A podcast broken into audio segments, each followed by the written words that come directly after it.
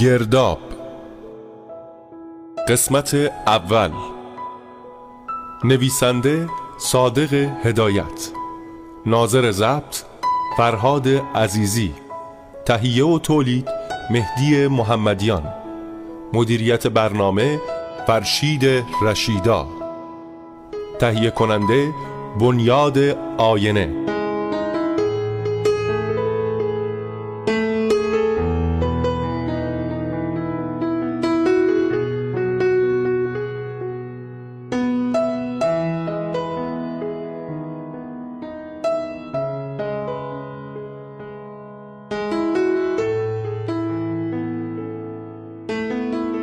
همایون با خودش زیر لب می گفت آیا راست است؟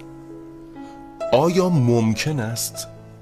آنقدر جوان آنجا در شاه عبدالعظیم ما بین هزاران مرده دیگر میان خاک سرد نمناک خوابیده کفن به تنش چسبیده دیگر نه اول بهار را می‌بیند و نه آخر پاییز را و نه روزهای خفه غمگین مانند امروز را.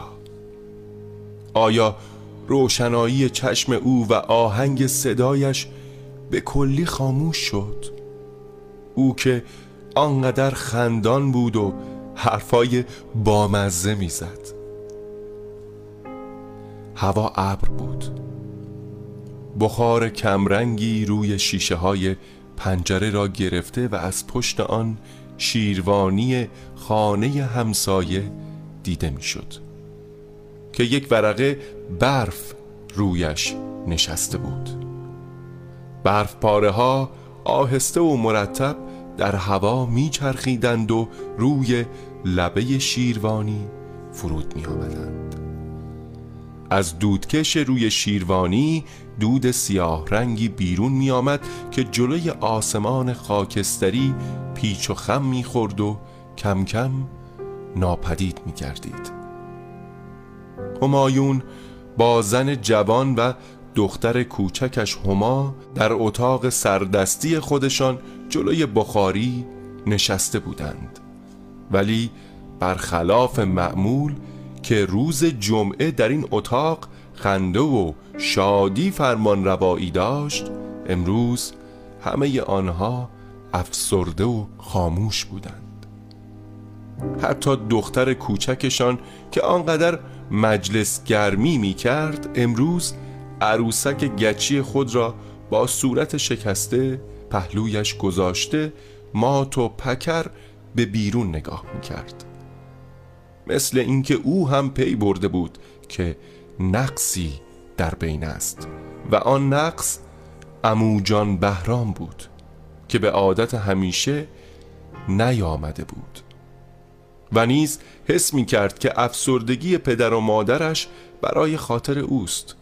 لباس سیاه چشمهای سرخ بیخوابی کشیده و دود سیگار که در هوا موج می‌زد همه اینها فکر او را تأیید می کرد همایون خیره به آتش بخاری نگاه می کرد ولی فکرش جای دیگر بود. بدون اراده یاد روزهای زمستان مدرسه افتاده بود. وقتی که مثل امروز یک وجب برف روی زمین می نشست زنگ تنفس را که می‌زدند او و بهرام به دیگران فرصت نمی‌دادند. بازی آنها در این وقت همیشه یک جور بود. یک گوله برف را روی زمین می قلتانیدند تا اینکه توده بزرگی می‌شد. بعد بچه ها دو دسته می شدند آن را سنگر می کردند و گلوله برف بازی شروع می شد بدون اینکه احساس سرما بکنند با دستهای سرخ شده که از شدت سرما میسوخت به یکدیگر گلوله پرتاب می کردند یک روز که مشغول همین بازی بودند او یک چنگه برف آبدار را به هم فشرد و به بهرام پرت کرد که پیشانی او را زخم کرد. خان نازم آمد و چند تا ترکه محکم به کف دست او زد و شاید مقدمه دوستی او با بهرام از همانجا شروع شد. و تا همین اواخر هر وقت داغ زخم پیشانی او را می‌دید یاد کف دستی ها می افتاد.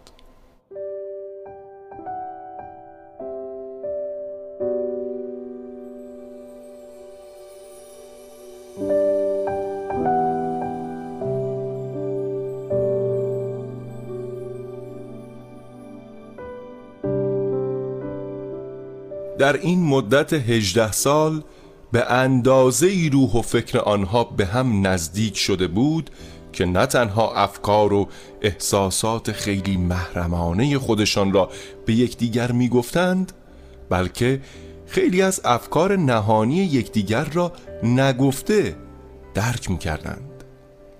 تقریبا هر دوی آنها یک فکر یک سلیقه و یک اخلاق داشتند.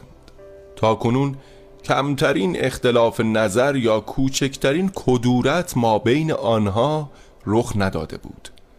تا اینکه پریروز صبح در اداره به همایون تلفن زدند که بهرام میرزا خودش را کشته. همایون همان ساعت درشکه گرفت و بتاخت سر بالین او رفت. پارچه سفیدی را که روی صورتش انداخته بودند و خون از پشت آن نشت کرده بود آهسته پس زد. مجه های خونالود مغز سر او که روی بالش ریخته بود. لکه های خون روی قالیچه. ناله و بیتابی خیشانش مانند سائقه در او تأثیر کرد.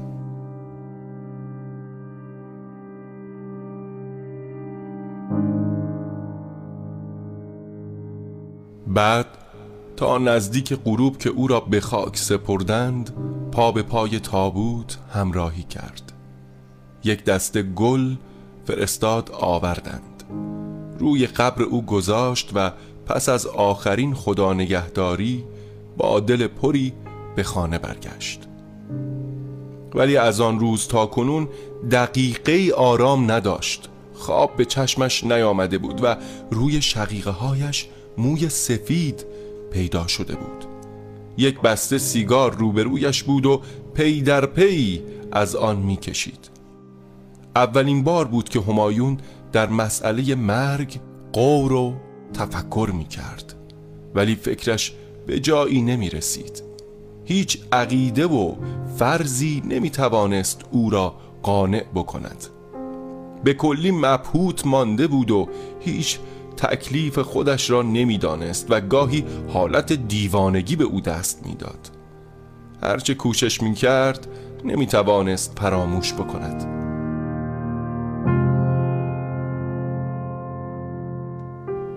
دوستی آنها در توی مدرسه شروع شده بود و زندگی آنها تقریبا به هم آمیخته بود در غم و شادی یکدیگر شریک بودند و هر لحظه که برمیگشت و عکس بهرام را نگاه می کرد تمام یادگارهای گذشته او جلویش زنده می شد و او را می دید با سیبیل های بور چشم های زاق که از هم فاصله داشت دهن کوچک چانه باریک خنده بلند و سینه صاف کردن او همه جلوی چشمش بود.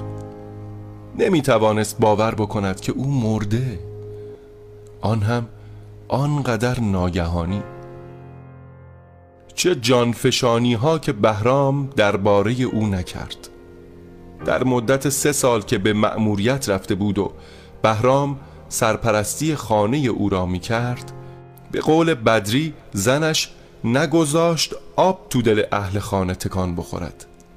اکنون همایون بار زندگی را حس می کرد و افسوس روزهای گذشته را می خورد که آنقدر خودمانی در همین اتاق دور هم گرد می آمدند تخت نرد بازی می کردند و ساعتها می گذشت بدون آنکه گذشتن آن را حس بکنند.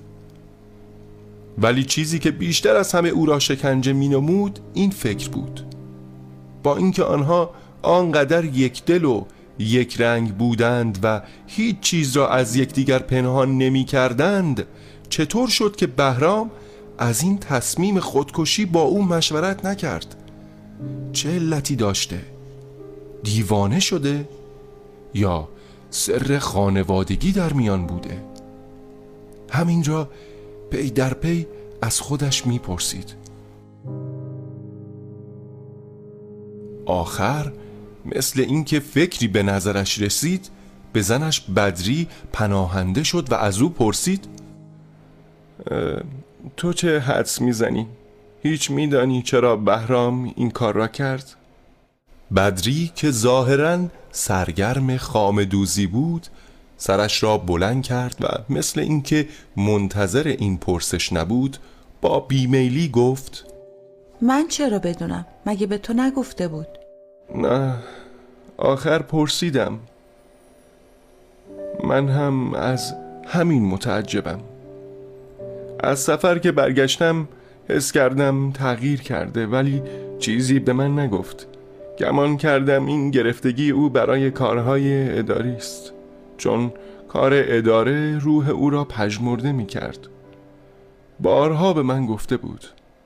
اما او هیچ مطلبی را از من نمی پوشید خدا بیامرزدش. چقدر سرزنده و دل بنشاد بود. از او این کار بعید بود. نه ظاهرا اینطور می نمود. گاهی خیلی عوض می شد خیلی. وقتی که تنها بود یک روز وارد اتاق شدم. او را نشناختم. سرش را میان دستهایش گرفته بود.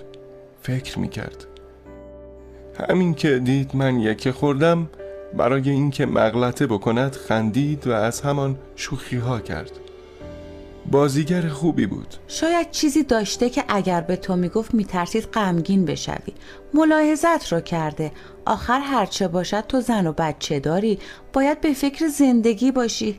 اما او سرش را با حالت پرمعنی تکان داد. مثل اینکه خودکشی او اهمیتی نداشته.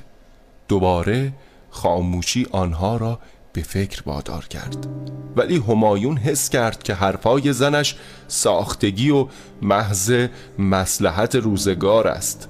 همین زن که هشت سال پیش او را می پرستید که آنقدر افکار لطیف راجع به عشق داشت.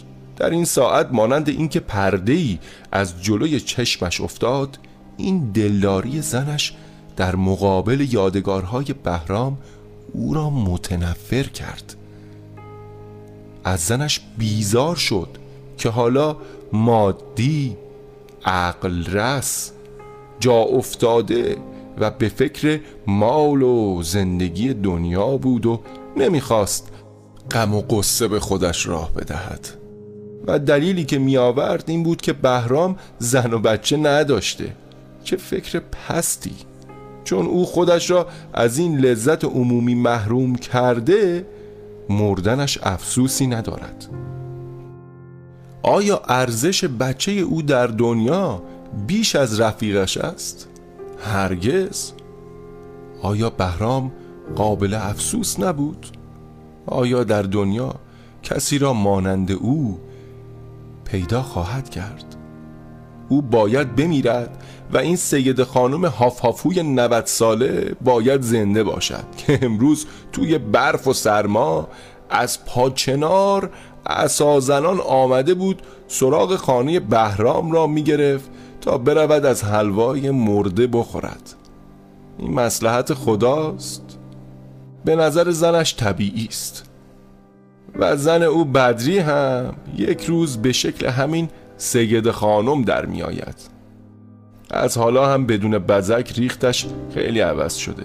حالت چشمها و صدایش تغییر کرده. صبح زود که به اداره می رود هنوز او خواب است. پای چشمهایش چین خورده و تازگی خودش را از دست داده. لابد زنش هم همین احساس را نسبت به او می کند که می داند آیا خود او هم تغییری نکرده؟ آیا همان همایون مهربان فرمان بردار و خوشگل سابق است. آیا زنش را فریب نداده؟ اما چرا این افکار برای او پیدا شده بود؟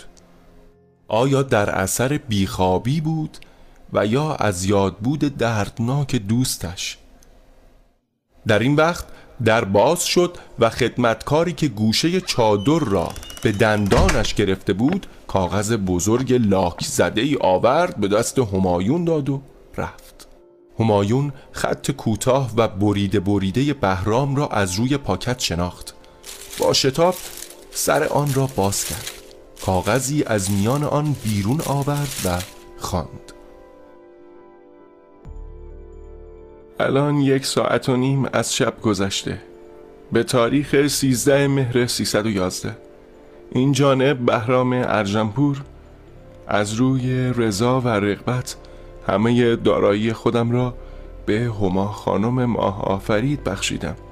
بهرام ارجمپور همایون با تعجب دوباره آن را خواند و به حالت بخت زده کاغذ از دستش افتاد. بدری که زیر چشمی متوجه او بود پرسید کاغذ کی بود؟ بهرام. چه نوشته؟ می‌دونی؟ همه دارایی خودش رو به هما بخشیده. چه مرد نازنینی. این اظهار تعجب مخلوط با ملاطفت همایون را بیشتر از زنش متنفر کرد. ولی نگاه او بدون اراده روی عکس بهرام قرار گرفت. سپس برگشته به هما نگاه کرد. ناگهان چیزی به نظرش رسید که بی اختیار لرزید. مانند اینکه پرده دیگری از جلوی چشمش افتاد. دخترش هما بدون کم و زیاد شبیه بهرام بود. نه به او رفته بود و نه به مادرش. چشم هیچ کدام از آنها زاغ نبود. دهن کوچک. چانه باریک. درست همه اسباب صورت او مانند بهرام بود. اکنون همایون پی برد که چرا بهرام آنقدر هما را دوست داشت و حالا هم بعد از مرگش دارایی خود را به او بخشیده. آیا این بچه ای که آنقدر دوست داشت نتیجه روابط محرمانه بهرام با زنش بود؟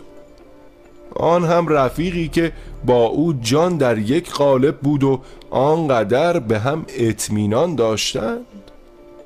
زنش سالها با او راه داشته بیان که او بداند و در تمام این مدت او را گول زده مسخره کرده و حالا هم این وصیت نامه این دشنام پس از مرگ را برایش فرستاده.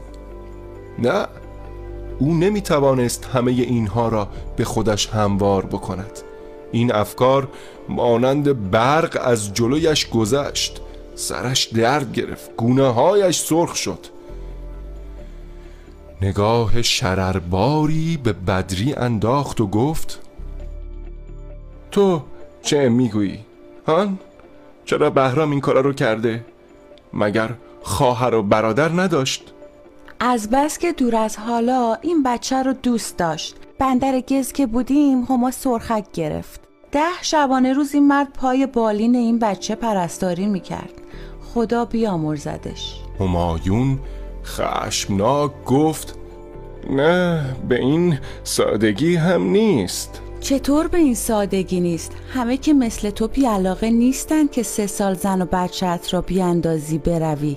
وقتی هم که برمیگردی دست از پا دراستر یک جوراب هم برایم نیاوردی. خواستن دل دادن است. خواستن بچه تو یعنی خواستن تو وگرنه عاشق هما که نشده بود.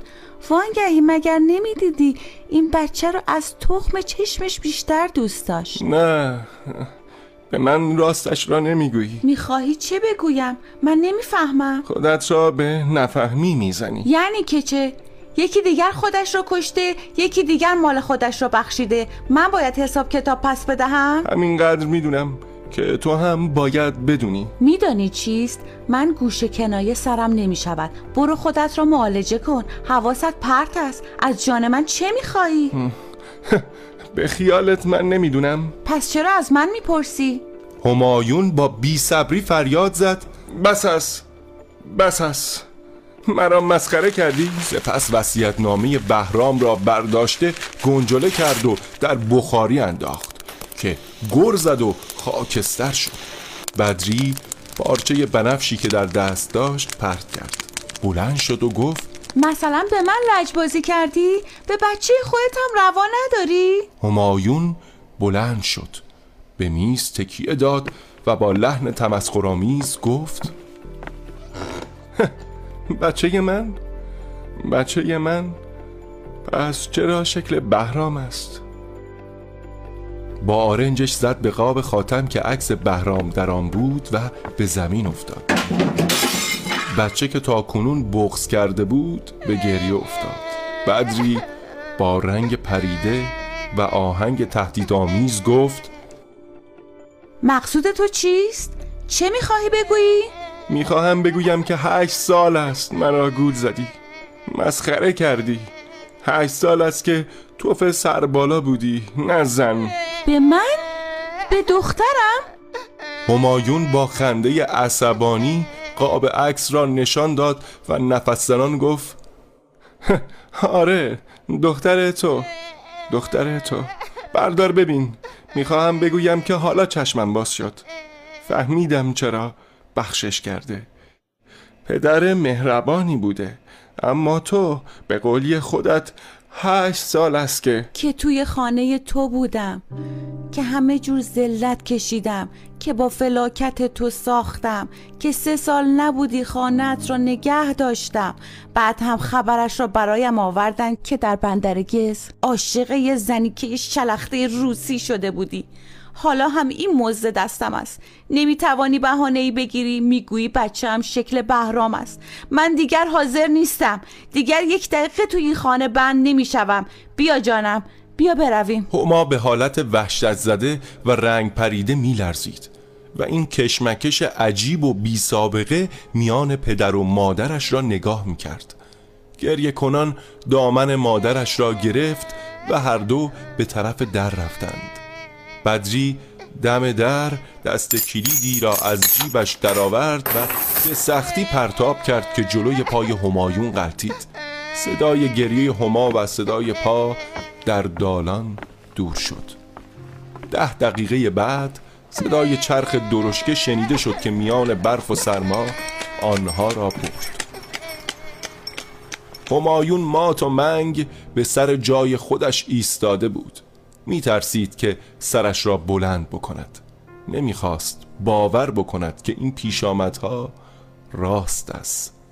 از خودش می‌پرسید شاید دیوانه شده و یا خواب ترسناکی می‌بیند. ولی چیزی که آشکار بود از این به بعد این خانه و زندگی برایش تحمل ناپذیر بود و دیگر نمی‌توانست دخترش هما را که آنقدر دوست داشت ببیند. نمی توانست او را ببوسد و نوازش بکند. یادگار گذشته رفیقش چرکین شده بود. از همه بدتر زنش. هشت سال. پنهانی او با یگان دوستش راه داشته و کانون خانوادگی او را آلوده کرده بود. همه اینها در خفای او بدون اینکه بداند. همه بازیگرهای زبردستی بودند. تنها او گول خورده و بریشش خندیدند. از سر تا سر زندگیش بیزار شد. از همه چیز و همه کس سرخورده بود. خودش را بی اندازه تنها و بیگانه حس کرد. راه دیگری نداشت. مگر اینکه در یکی از شهرهای دور یا یکی از بندرهای جنوب به مأموریت برود و باقی زندگیش را در آنجا به سر ببرد و یا اینکه خودش را سربنیست بکند. برود جایی که هیچ کس را نبیند صدای کسی را نشنود در یک گودال بخوابد و دیگر بیدار نشود. چون برای نخستین بار حس کرد که میان او و همه کسانی که دور او بودند گرداب ترسناکی وجود داشته که تا کنون پی نبرده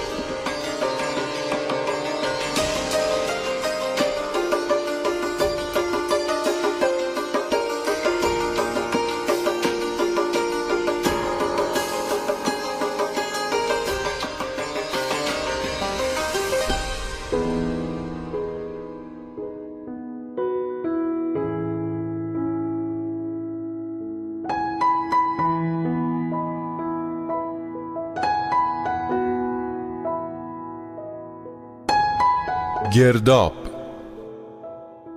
قسمت دوم. نویسنده صادق هدایت. ناظر ضبط فرهاد عزیزی. تهیه و تولید مهدی محمدیان. مدیریت برنامه فرشید رشیدا.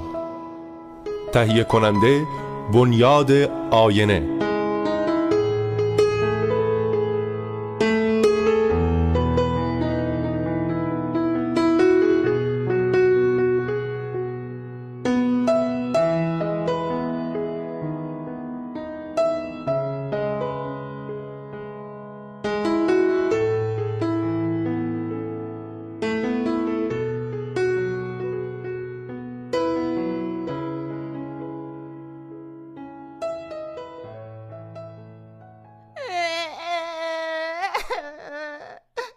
صدای گریه هما و صدای پا در دالان دور شد.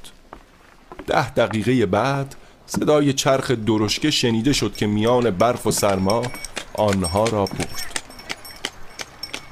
همایون مات و منگ به سر جای خودش ایستاده بود. می ترسید که سرش را بلند بکند. نمی‌خواست باور بکند که این پیشامدها راست است. از خودش می‌پرسید شاید دیوانه شده و یا خواب ترسناکی می‌بیند.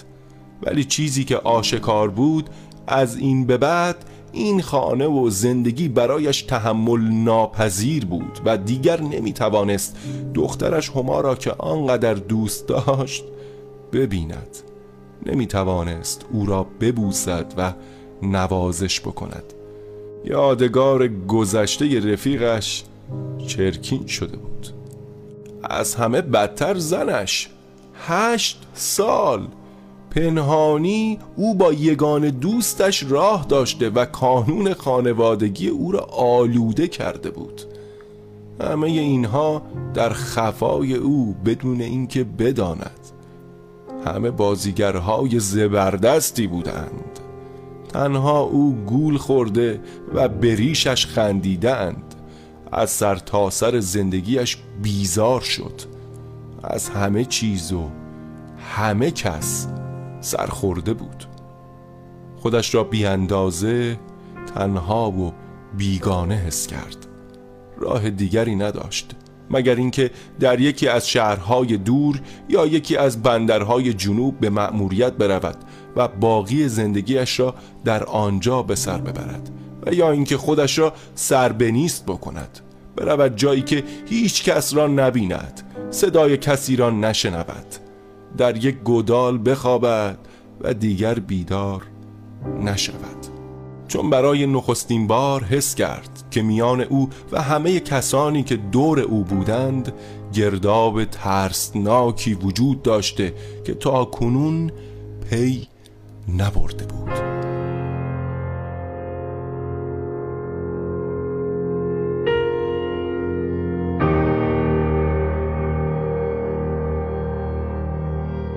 سیگاری آتش زد. چند قدم به درازای اتاق راه رفت. دوباره به میز تکیه داد. از پشت شیشه پنجره تکه های برف مرتب آهسته و بی مانند این بود که با آهنگ موسیقی مرموزی در هوا میرقصیدند و روی لبه شیروانی فرود می آمدند.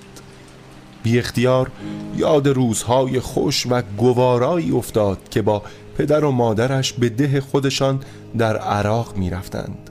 روزها را تنها لای سبزه ها زیر سایه درخت می خوابید. همانجا که شیرعلی چپقش را چاق می کرد و روی چرخ خرمن می نشست و دخترش که چادر سرخ داشت ساعتهای دراز آنجا انتظار پدرش را می کشید. چرخ خرمن با صدای سوزناکش خوشه های طلایی گندم را خورد می کرد گاف ها که در اثر سیخک پشتشان زخم شده بود با شاخهای بلند و پیشانی گشاده تا غروب دور خودشان می گشتند وضع او اکنون مثل همان گاف ها بود. حالا می‌دانست این جانوران چه حس می کردند او هم تمام زندگی چشم بسته به دور خودش چرخیده بود. مانند یابوی اساری مانند آن گاوها که خرمن را میکوبیدند ساعتهای یک نواختی که در اتاق کوچک گمرک پشت میز نشسته بود و پیوسته همان کاغذها را سیاه می‌کرد به یاد آورد. گاهی همکارش را نگاه می‌کرد و خمیازه می‌کشید. دوباره قلم را بر می داشت و همان نمرات را روی ستون خودش می نوشت. مطابقه می کرد جمع می زد. دفترها را زیر و رو می کرد ولی آن وقت یک دلخوشی داشت. می‌دانست که هرچند چشمش فکرش جوانیش و نیرویش خورده خورده به تحلیل می رود اما شب که بهرام و دختر و زنش را لبخند می بیند خستگی او را بیرون می آورد ولی حالا از هر سه آنها بیزار شده بود. هر سه آنها بودند که او را به این روز انداخته بودند.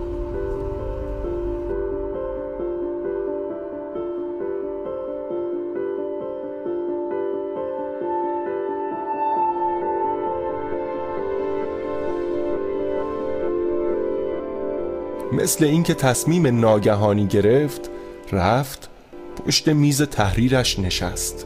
کشوی آن را بیرون کشید. هفتیر کوچکی که همیشه در سفر همراه داشت درآورد. امتحان کرد. فشنگ ها سر جایش بود. توی لوله سرد و سیاه آن را نگاه کرد و آن را آهسته برد روی شقیقش گذاشت. ولی صورت خونالود بهرام به یادش افتاد. بالاخره آن را در جیب شلوارش جای داد. دوباره بلند شد. در دالان پالتو و گالش خود را پوشید. چتر را هم برداشت و از در خانه بیرون رفت. کوچه خلوت بود. تکه های برف آهسته در هوا میچرخید. او بیدرنگ راه افتاد. در صورتی که نمی‌دانست کجا می رود همینقدر می‌خواست که از خانه اش از این همه پیشامدهای ترسناک بگریزد و دور بشود. از خیابانی سر درآورد که سرد و سفید و غمانگیز بود. جای چرخ درشکه میان آن تشکیل شیارهای پست و بلند داده بود. او آهسته گامهای بلند برمی داشت اتومبیلی از پهلوی او گذشت و برفهای آبدار و گل خیابان را به سر و روی او پاشید. ایستاد لباسش را نگاه کرد. غرق گل شده بود و مثل این بود که او را تسلی داد. در بین راه برخورد به یک پسر بچه کبریت فروش. او را صدا زد. یک کبریت خرید. ولی به صورت او که نگاه کرد دید چشمهای زاق لب کوچک و موی بور داشت. یاد بهرام افتاد. تنش لرزید و راه خود را پیش گرفت. ناگهان جلوی شیشه دکانی ایستاد. جلو رفت. پیشانیش را به شیشه سرد چسبانید نزدیک بود کلاهش بیفتد. پشت شیشه اسباب بازی چیده بودند. آستینش را روی شیشه میمالی تا بخار آب روی آن را پاک بکند ولی این کار بیهوده بود. یک عروسک بزرگ با صورت سرخ و چشمهای آبی جلوی او بود. لبخند می‌زد. مدتی مات به آن نگریست. یادش افتاد اگر این عروسک مال هما بود چقدر او را خوشحال می‌کرد. صاحب مغازه در را باز کرد. دوباره راه افتاد. از دو کوچه دیگر گذشت. سر راه او مرغ فروشی پهلوی سبد خودش نشسته بود. روی سبد سه مرغ و یک خروس که پاهایشان به هم بسته شده بود گذاشته شده بود. پاهای سرخ آنها از سرما می لرزید پهلوی او روی برف چکه های خون سرخ ریخته بود. کمی دورتر جلوی هشتی خانه ای پسر بچه کچلی نشسته بود که بازوهایش از پیراهن پاره بیرون آمده بود. همه اینها را متوجه شد. بدون اینکه محله و راهش را بشناسد. برفی که می آمد حس نمی کرد و چتر بسته ای که برداشته بود همینطور در دست داشت. در کوچه خلوت دیگری رفت. روی سکوی خانه ای نشست. برف تنفر شد.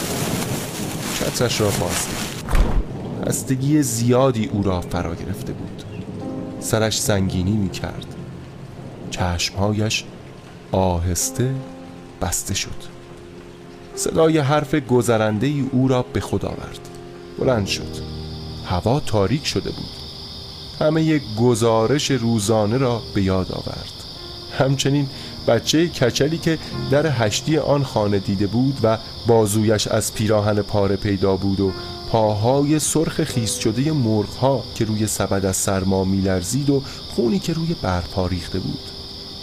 کمی احساس گرسنگی نمود. از دکان شیرینی فروشی نان شیرینی خرید.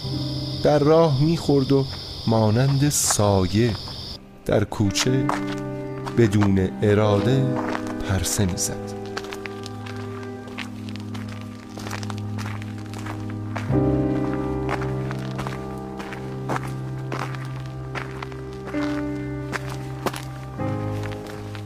وقتی که وارد خانه شد دو از نصف شب گذشته بود. روی صندلی راحتی افتاد. یک ساعت بعد از زور سرما بیدار شد. با لباس رفت روی رخت خواب لحاف را به سرش کشید. خواب دید که در اتاقی همان بچه کبریت فروش لباس سیاه پوشیده بود و پشت میزی نشسته بود که رویش یک عروسک بزرگ بود. با چشمهای آبی که لبخند می‌زد و جلوی او سه نفر دست به سینه ایستاده بودند. دختر او هما وارد شد. شمعی در دست داشت. پشت سر او مردی وارد شد که روی صورتش نقاب سفید خونالود بود. جلو رفت. دست آن پسر کبریت فروش و هما را گرفت. همین که خواست از در بیرون برود دو تا دست که هفتیر به طرف او گرفته بودند از پشت در درآمد. همایون حراسان با سردرد از خواب پرید.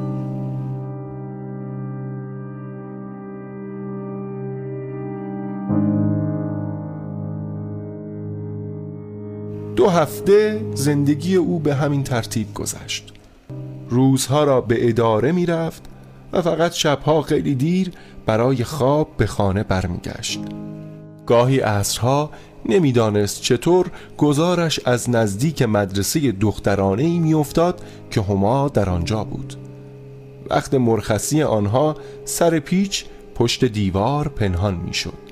می ترسید مبادا مشدی علی نوکر خانه پدرزنش او را ببیند. یکی یکی بچه ها را ورانداز می کرد ولی دخترش هما را ما بین آنها نمی‌دید.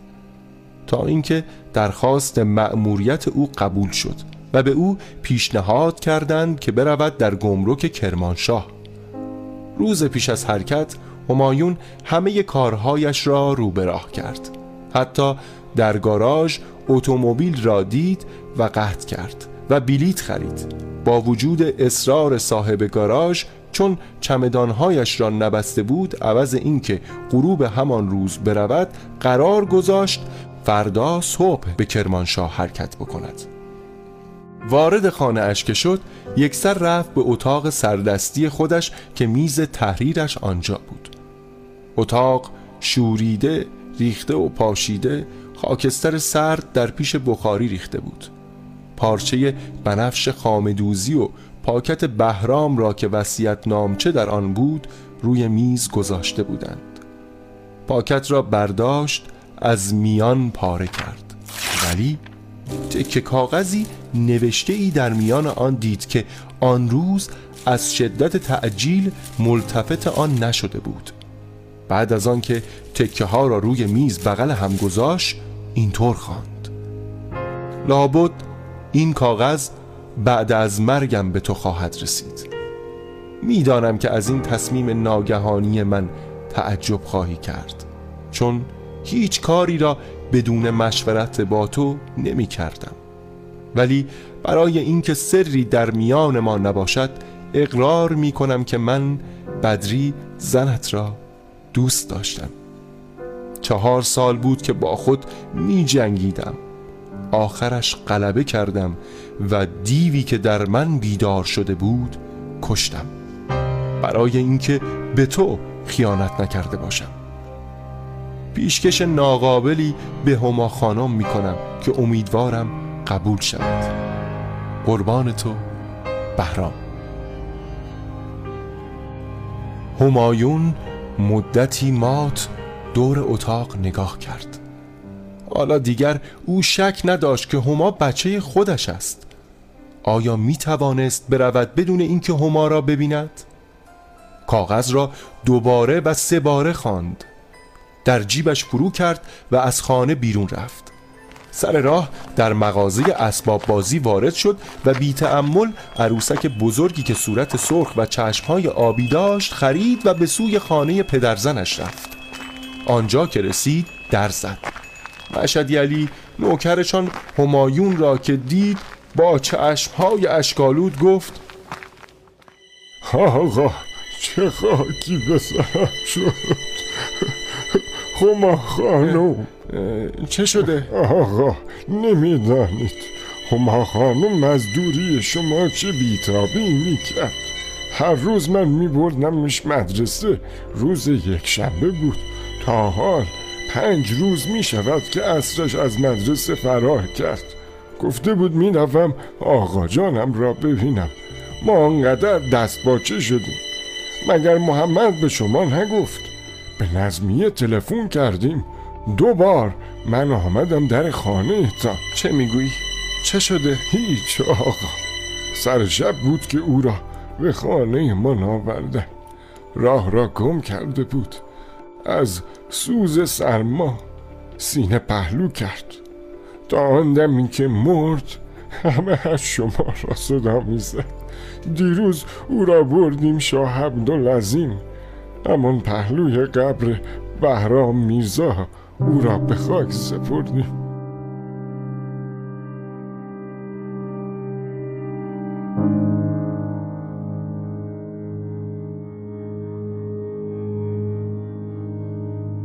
همایون خیره به مشهد علی نگاه می‌کرد. به اینجا که رسید جعبه عروسک از زیر بغلش افتاد.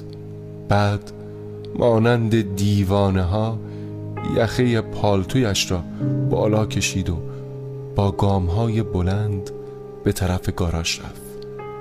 چون دیگر از بستن چمدان منصرف شد و با اتومبیل عصر می توانست هرچه زودتر حرکت بکند.